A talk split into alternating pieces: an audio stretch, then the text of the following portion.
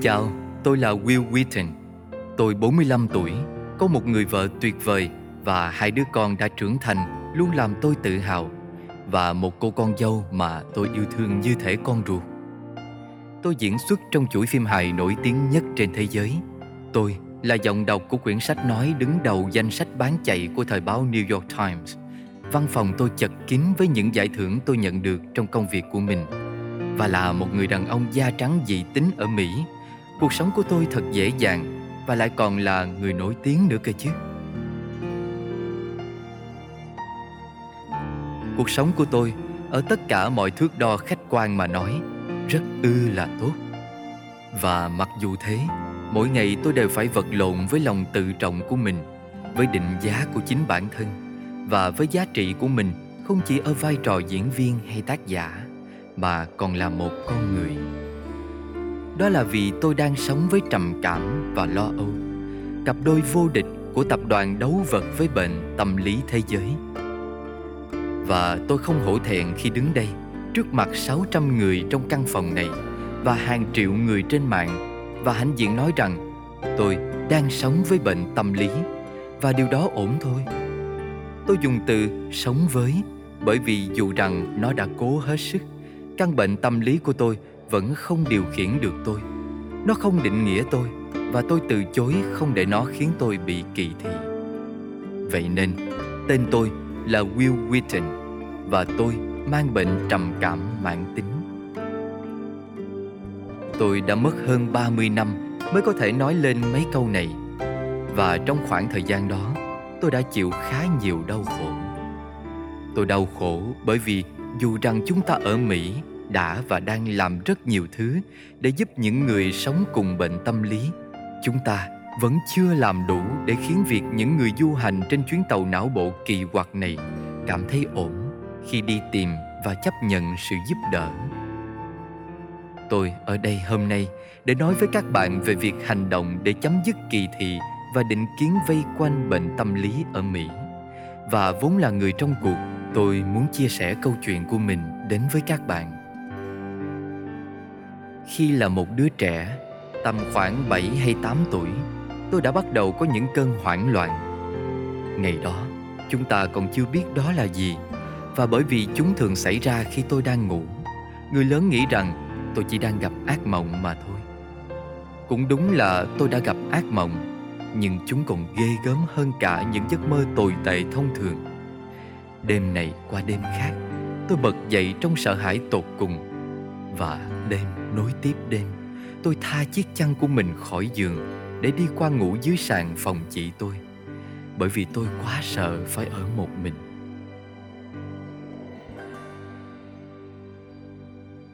Cũng đôi khi có những giai đoạn đỡ hơn, kéo dài vài tháng, mà trong những tháng ấy, tôi cảm thấy mình được làm một đứa trẻ bình thường. Nhưng mà những cơn hoảng loạn luôn quay lại và mỗi lần chúng quay lại thì còn tệ hơn trước.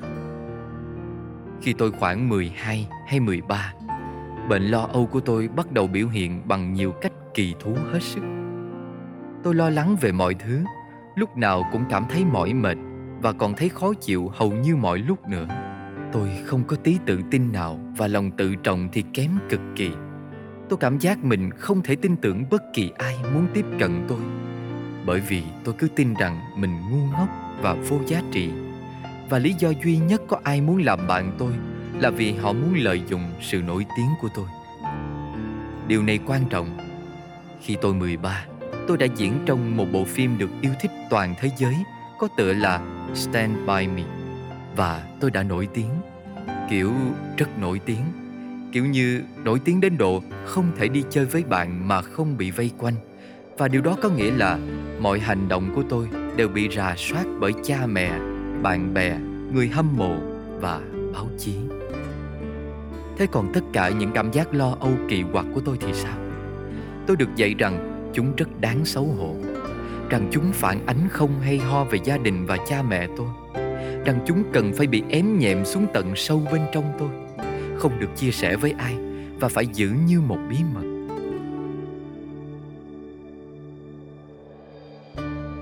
Những cơn hoảng loạn xảy ra hàng ngày. Và không chỉ khi tôi đang ngủ, Nó xảy ra khi tôi cố tìm đến người lớn để được giúp đỡ. Họ không để tâm.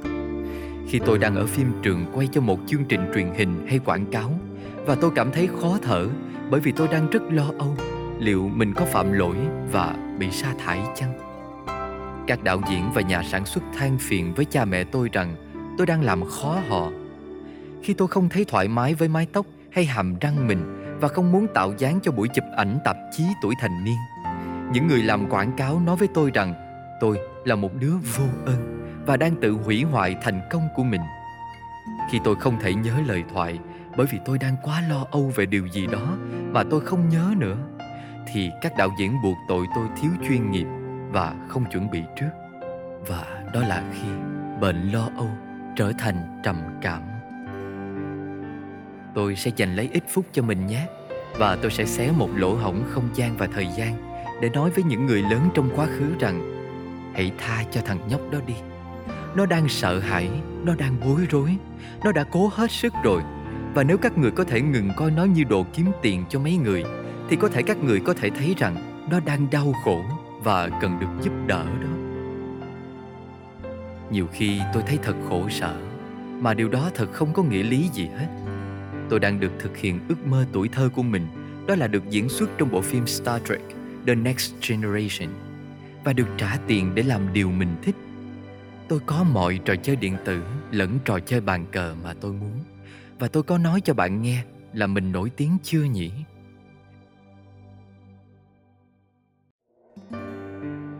Tôi vật lộn để hòa giải những sự việc trong cuộc sống của tôi với sự thật về sự tồn tại của mình. Tôi biết mình có gì đó không ổn, nhưng tôi không biết đó là gì. Và bởi vì tôi không biết đó là gì Tôi không biết cách làm sao để hỏi xin sự giúp đỡ. Ước gì tôi biết rằng Mình mang bệnh tâm lý có thể chữa được. Ước gì tôi biết rằng những cảm giác của tôi Là không bình thường và không cần thiết. Ước gì tôi biết rằng Việc mình lúc nào cũng cảm thấy tồi tệ Là điều mà tôi không đáng phải chịu đựng. Và tôi không biết những điều đó bởi bệnh tâm lý là thứ mà gia đình tôi không đề cập đến. Và khi họ nói đến nó, Họ nói như thể nó là thứ xảy ra cho ai đó, Và là thứ mà những người đó cần phải thấy xấu hổ, Bởi đó là hệ quả của điều gì đó mà những người đó đã làm.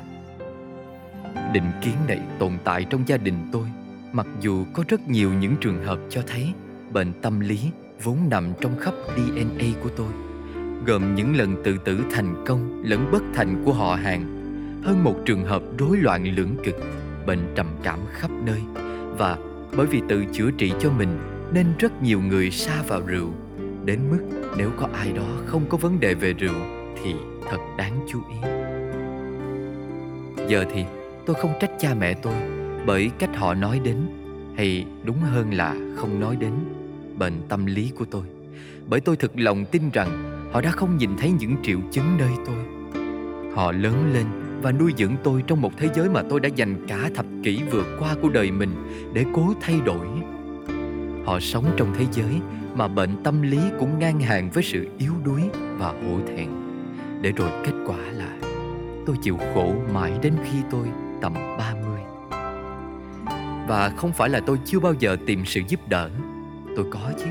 Tôi chỉ là không biết mình cần phải hỏi câu gì, và người lớn quanh tôi thì chẳng biết phải trả lời thế nào.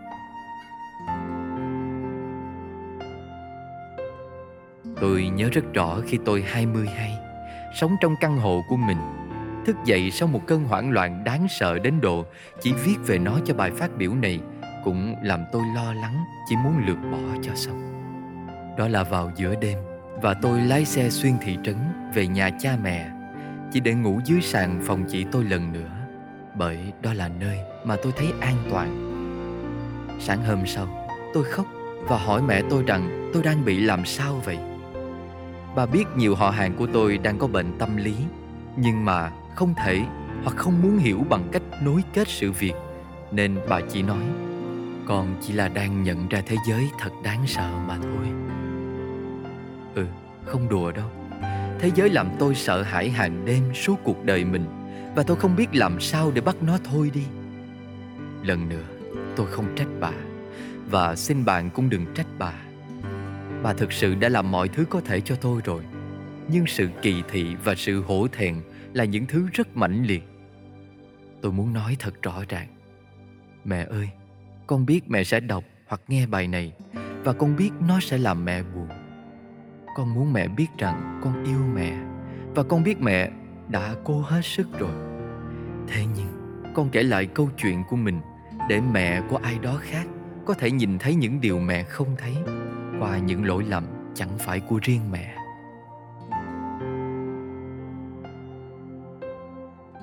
Suốt những năm 20 tuổi, Tôi tiếp tục chịu đau khổ, Không chỉ bởi những cơn ác mộng hay hoảng loạn. Tôi bắt đầu có những hành vi ám ảnh Mà tôi chưa bao giờ nói đến với công chúng Cho đến lúc này. Đây là một danh sách ngắn. Tôi bắt đầu lo lắng rằng những gì tôi làm sẽ ảnh hưởng lên thế giới quanh tôi một cách vô lý. Tôi sẽ nhìn thở khi lái xe qua gầm cầu, Bởi nếu không làm thế, Có lẽ tôi sẽ tông xe. Tôi sẽ vỗ lên thành máy bay khi tôi lên máy bay, Và nói nó hãy chăm sóc tôi, Bởi tôi tin rằng nếu không làm vậy, Máy bay sẽ rơi. Mỗi khi tôi tạm biệt ai mà tôi quan tâm, Não tôi sẽ cho thấy thật rõ ràng rằng Đây là lần cuối tôi gặp họ. Nói đến những ký ức đó, Kể cả khi không nói rõ chi tiết Cũng rất khó khăn. Thật đau đớn để nhớ lại, Nhưng tôi không hổ thẹn, Bởi vì những ý nghĩ ấy, May mà giờ đây tôi không có nữa. Nhờ có khoa học, y học và trị liệu, Không phải là lỗi của tôi, Cũng như khi tôi bị dị ứng sổ mũi do phấn hoa mỗi mùa xuân Không phải lỗi của tôi vậy. Nó là một phần về tôi. Nó là phần nào cách thức mà não bộ tôi hoạt động và vì tôi biết được điều đó Tôi có thể chữa trị bằng y học Thay vì trở thành nạn nhân của nó Một nguyên nhân chính khi tôi nói về bệnh tâm lý của mình là để tôi có thể làm nên sự thay đổi trong cuộc đời ai đó mà tôi ước ngày nhỏ mình có được. Bởi không chỉ rằng tôi không hay biết gì về trầm cảm mãi tới khi tôi 20, khi tôi biết chắc rằng mình đã mắc phải nó và rồi tôi gánh chịu nó thêm 15 năm nữa bởi vì tôi thấy hổ thẹn, ngại ngùng và sợ hãi. Bởi thế nên, hôm nay tôi ở đây để nói với mọi người rằng nếu bạn nghi ngờ mình đang mắc phải bệnh tâm lý Không lý do gì để bạn phải hổ thẹn hay ngại ngùng. Và quan trọng nhất là Bạn không cần phải sợ hãi. Bạn không cần phải chịu đau khổ. Không có gì cao quý trong đau khổ cả. Và không có gì đáng hổ thẹn hay yếu đuối Khi tìm đến sự giúp đỡ cả. Có thể điều này là hiển nhiên với nhiều người trong số các bạn. Nhưng mà không như thế với tôi. Và tôi là một gã khá thông minh đó, Nên tôi sẽ nói luôn đây. Không có lý do gì để cảm thấy hổ thẹn Khi bạn tìm đến sự giúp đỡ của chuyên gia. Bởi vì người mà bạn tìm đến Là người đã dành cả đời Để giúp những người như chúng ta được sống Thay vì chỉ tồn tại.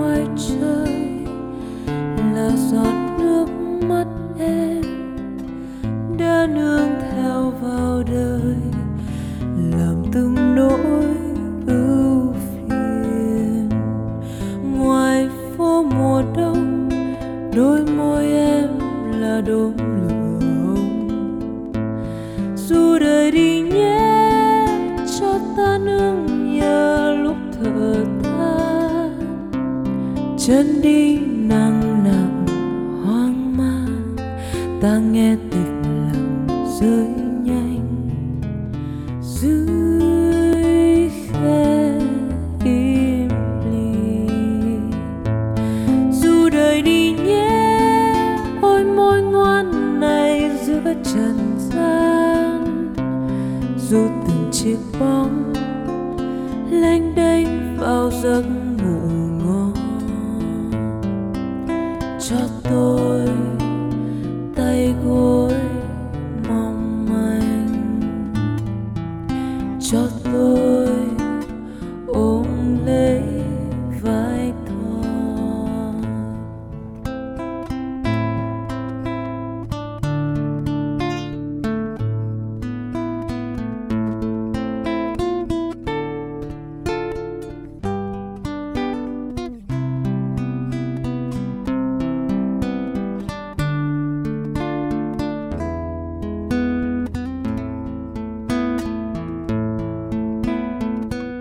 sự khác biệt đó giữa sống và tồn tại là điều mà tôi muốn chú tâm đến trong một phút tiếp đây. Trước khi tôi được giúp đỡ cho chứng lo âu và trầm cảm, tôi không hề thực sự sống cuộc sống của mình.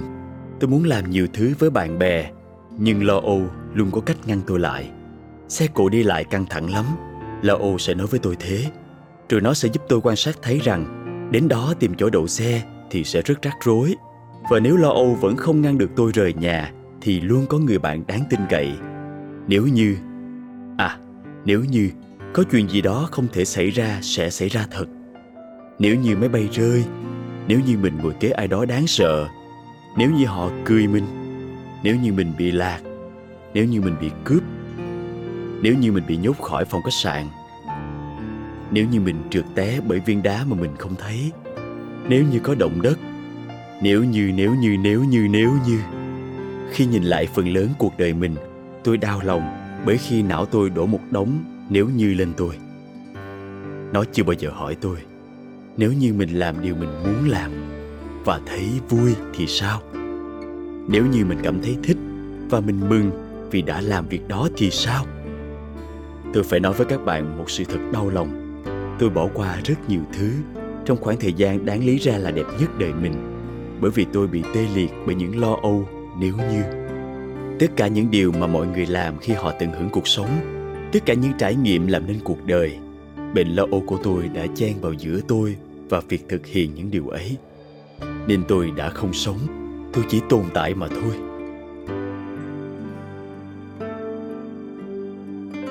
Và qua tất cả, tôi vẫn không ngừng hỏi mình rằng liệu điều này là bình thường hay lành mạnh, hay liệu nó có phải lỗi của tôi hay không? Tôi chỉ biết rằng tôi thấy nhút nhát với mọi thứ và tôi lo lắng nhiều lắm. Toàn bộ tuổi thơ tôi mẹ tôi nói rằng tôi là chúa lo âu và cha tôi nói rằng tôi luôn kịch tính hóa mọi thứ lên. Vậy đây chỉ là nó không buộc phải xảy ra như thế. Và cho tới khi tôi gặp một cơn hoảng loạn thật lớn và nằm vật ra khóc tại phi trường quốc tế Los Angeles thì vợ tôi mới khuyên tôi đi tìm kiếm sự giúp đỡ. Như tôi nói, tôi đã nghi ngờ rằng mình bị trầm cảm nhiều năm rồi, nhưng tôi sợ phải thừa nhận điều đó. Cho đến khi người quan trọng nhất đời tôi nói với tôi mà không thấy hổ thẹn hay phán xét rằng em thấy tôi đang chịu đau khổ nên tôi đến gặp bác sĩ. Và tôi sẽ không bao giờ quên điều ông ấy nói với mình khi tôi thú nhận rằng mình đang sợ hãi thế nào.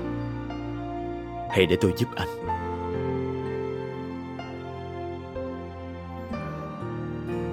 Tôi nghĩ đó là khi tôi 34 tuổi, tôi nhận ra rằng bệnh tâm lý không phải là yếu đuối, nó chỉ là một căn bệnh. Ý tôi là nó nằm ngay trong tên gọi bệnh tâm lý nên không hẳn là một tiết lộ gì mới cả. Nhưng mà khi cơ quan trong cơ thể có trách nhiệm với việc ta nhận thức thế giới và bản thân cũng là cơ quan bị bệnh thì khó mà nhìn nhận khách quan lắm. Nên tôi để bác sĩ giúp đỡ tôi. Tôi bắt đầu với thuốc chữa trầm cảm liều thấp và tôi đợi xem có gì thay đổi không. Và quả thực là có. Vợ tôi cùng tôi đi dạo trong khu chúng tôi ở và tôi nhận ra hôm ấy là một ngày tươi đẹp, tiết trời ấm áp với một chút gió nhẹ, tiếng chim hót ngọt ngào, hoa cỏ thơm ngát và tay vợ tôi nằm gọn trong tay tôi. Và tôi bắt đầu khóc khi vẫn bước đi và vợ tôi hỏi Có chuyện gì thế anh? Tôi đáp rằng Chỉ là anh không còn cảm thấy tồi tệ nữa và rằng anh không chỉ tồn tại nữa mà đang được sống giây phút ấy tôi nhận ra rằng tôi đã sống cả đời mình trong một căn phòng rất ồn và mỗi ngày tôi chỉ có thể ráng chịu đựng tiếng ồn đó nhưng với sự giúp đỡ của vợ tôi bác sĩ và y học tôi đã tìm được cửa thoát ra khỏi căn phòng đó tôi đã đi dạo với vợ mình gần như mỗi ngày suốt 10 năm trước khi tôi để tâm đến chim hay hoa hay tình yêu mà tôi cảm thấy khi tôi để ý đến tay em đang nắm lấy tay tôi. Mười năm, những năm tôi hai mươi mà tôi không thể lấy lại. Mười năm chịu đau khổ và cảm thấy yếu đuối và vô giá trị và lo lắng suốt bởi vì sự kỳ thị xoay quanh bệnh tâm lý. Tôi bắt đầu nói về bệnh tâm lý của mình với công chúng từ năm 2012 và kể từ khi đó, mọi người tìm đến tôi trên mạng mỗi ngày và họ hỏi tôi về việc sống cùng trầm cảm và lo âu Họ chia sẻ câu chuyện của họ và hỏi tôi làm thế nào để vượt qua một ngày hay một tuần tồi tệ.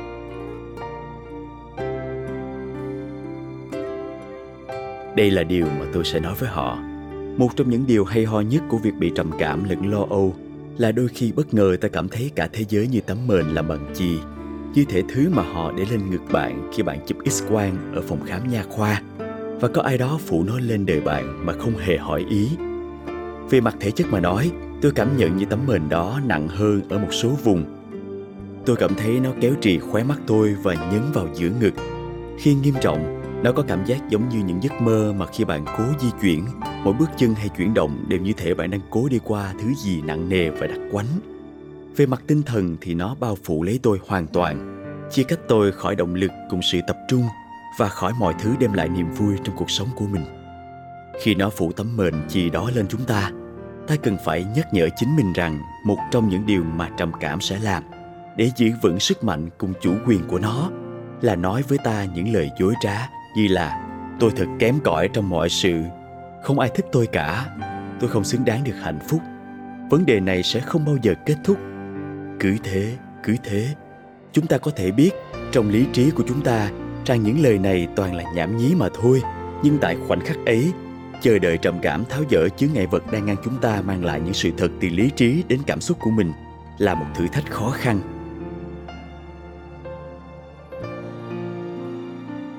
Nên một bước trong tự chăm sóc bản thân là hãy nhẹ nhàng với chính bạn. Trầm cảm đã vùi dập chúng ta rồi, nên ta không cần giúp nó đâu. Hãy cho phép bản thân được biết rằng mình đang cảm thấy rất tồi tệ, hoặc xấu xa, hoặc bất kỳ cảm giác gì mà bạn cảm thấy. Và rồi là một chuyện nhỏ, chỉ một chuyện thôi, mà bạn hẳn là không cảm thấy muốn làm. Và tôi hứa với bạn là nó sẽ giúp. Một vài điều nhỏ đó là tắm vòi sen, ăn một bữa ăn giàu dinh dưỡng, đi dạo bên ngoài dù chỉ là đi đến đầu đường rồi quay lại, làm gì đó, ném quả banh, chơi kéo co, xoa bụng chú chó nuôi. Bất kỳ trò gì với bầy chó nhà tôi, dù chỉ là ngồi ôm chúng trên ghế một lát, cũng giúp tôi nữa. Tập yoga trong 5 phút, nghe một bài thiền có hướng dẫn và thực hiện theo. Cuối cùng, hãy tin tôi và biết rằng thứ cảm giác tồi tệ, dễ sợ, choáng ngợp mà bạn đang cảm thấy không là mãi mãi đâu. Nó sẽ tốt lên, nó sẽ luôn luôn trở nên tốt lên bạn không hề cô đơn trong cuộc chiến này, và bạn ổn thôi. Ngay lúc này, đâu đó có một đứa trẻ đang trải qua cơn hoảng loạn mà tôi đã từng và cha mẹ chúng không tìm đến sự giúp đỡ nào cho chúng. Bởi họ tin rằng nó phản ánh tiêu cực về cách nuôi dạy con của họ khi có một đứa con bị bệnh tâm lý. Ngay lúc này, có một trẻ vị thành niên nghĩ đến tự hại bởi vì chúng không biết cách tìm đến sự giúp đỡ. Ngay lúc này, có quá nhiều người vật lộn chỉ để qua ngày bởi họ không thể trang trải cho sự giúp đỡ mà nhiều người trong chúng ta không thể sống thiếu. Nhưng cũng có những người ở đâu đó đang cầm điện thoại lên và đặt lịch hẹn. Có những bậc phụ huynh đã hiểu được rằng bệnh tâm lý cũng không khác gì bệnh thể chất cả, và họ đang giúp đỡ con mình trở nên khác hơn. Cũng có những người trưởng thành như tôi đây, từng sợ rằng thuốc trầm cảm sẽ biến họ thành một con người khác, và họ lần đầu tiên được nghe tiếng chim hót vang bởi vì cuối cùng họ cũng đã tìm được đường thoát khỏi căn phòng tối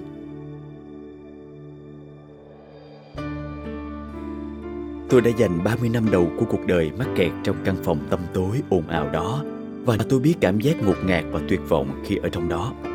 Nên tôi làm mọi thứ có thể để giúp những người khác tìm được đường ra. Tôi làm điều đó bằng cách kể lại câu chuyện của mình, để những đặc quyền lẫn thành công của tôi làm được nhiều hơn là chỉ vun đắp cho đời sống của riêng mình tôi Tôi có thể là một tấm gương cho ai đó như cách mà Johnny Lawson đã làm gương cho tôi.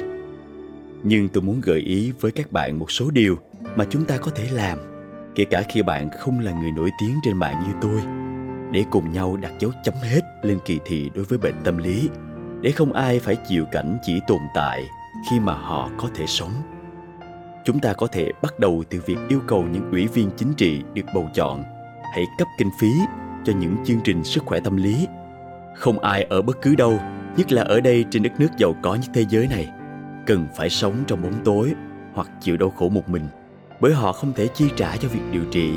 Chúng ta có toàn bộ tiền trên thế giới cho vũ khí với thuế má, nên tôi biết rằng ta có thể đặt không chỉ chăm sóc sức khỏe lên hàng đầu, mà đặc biệt là chăm sóc sức khỏe tâm lý.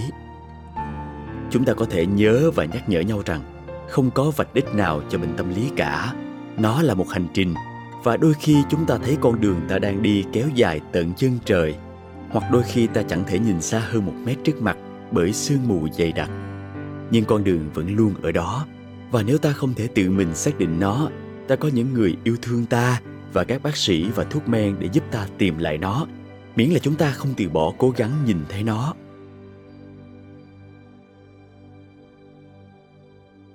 Cuối cùng, chúng ta, những người đang sống cùng bệnh tâm lý cần phải nói về nó, bởi vì bạn bè và những người xung quanh ta biết ta là ai và tin tưởng ta. Tôi đứng đây để nói với các bạn rằng, bạn không đơn độc là một chuyện, nhưng các bạn chứng minh điều đó là một chuyện hoàn toàn khác. Chúng ta cần chia sẻ kinh nghiệm của mình, để cho ai đó đang chịu đau khổ tương tự như tôi đã từng, sẽ không cảm thấy mình kỳ dị, hư hoại, hổ thẹn hay sợ hãi, mà tìm đến sự điều trị. Để cho các bậc phụ huynh không thấy rằng họ thất bại hay họ đã làm gì sai khi họ thấy những triệu chứng nơi con gái mình? Mọi người nói rằng tôi thật dũng cảm khi nói ra, và dù tôi trân trọng điều đó, tôi không đồng tình với nó. Lính cứu hỏa mới là dũng cảm. Những cha mẹ đơn thân phải làm nhiều công việc để chăm sóc con mình mới là dũng cảm. Những sinh viên parkland mới dũng cảm.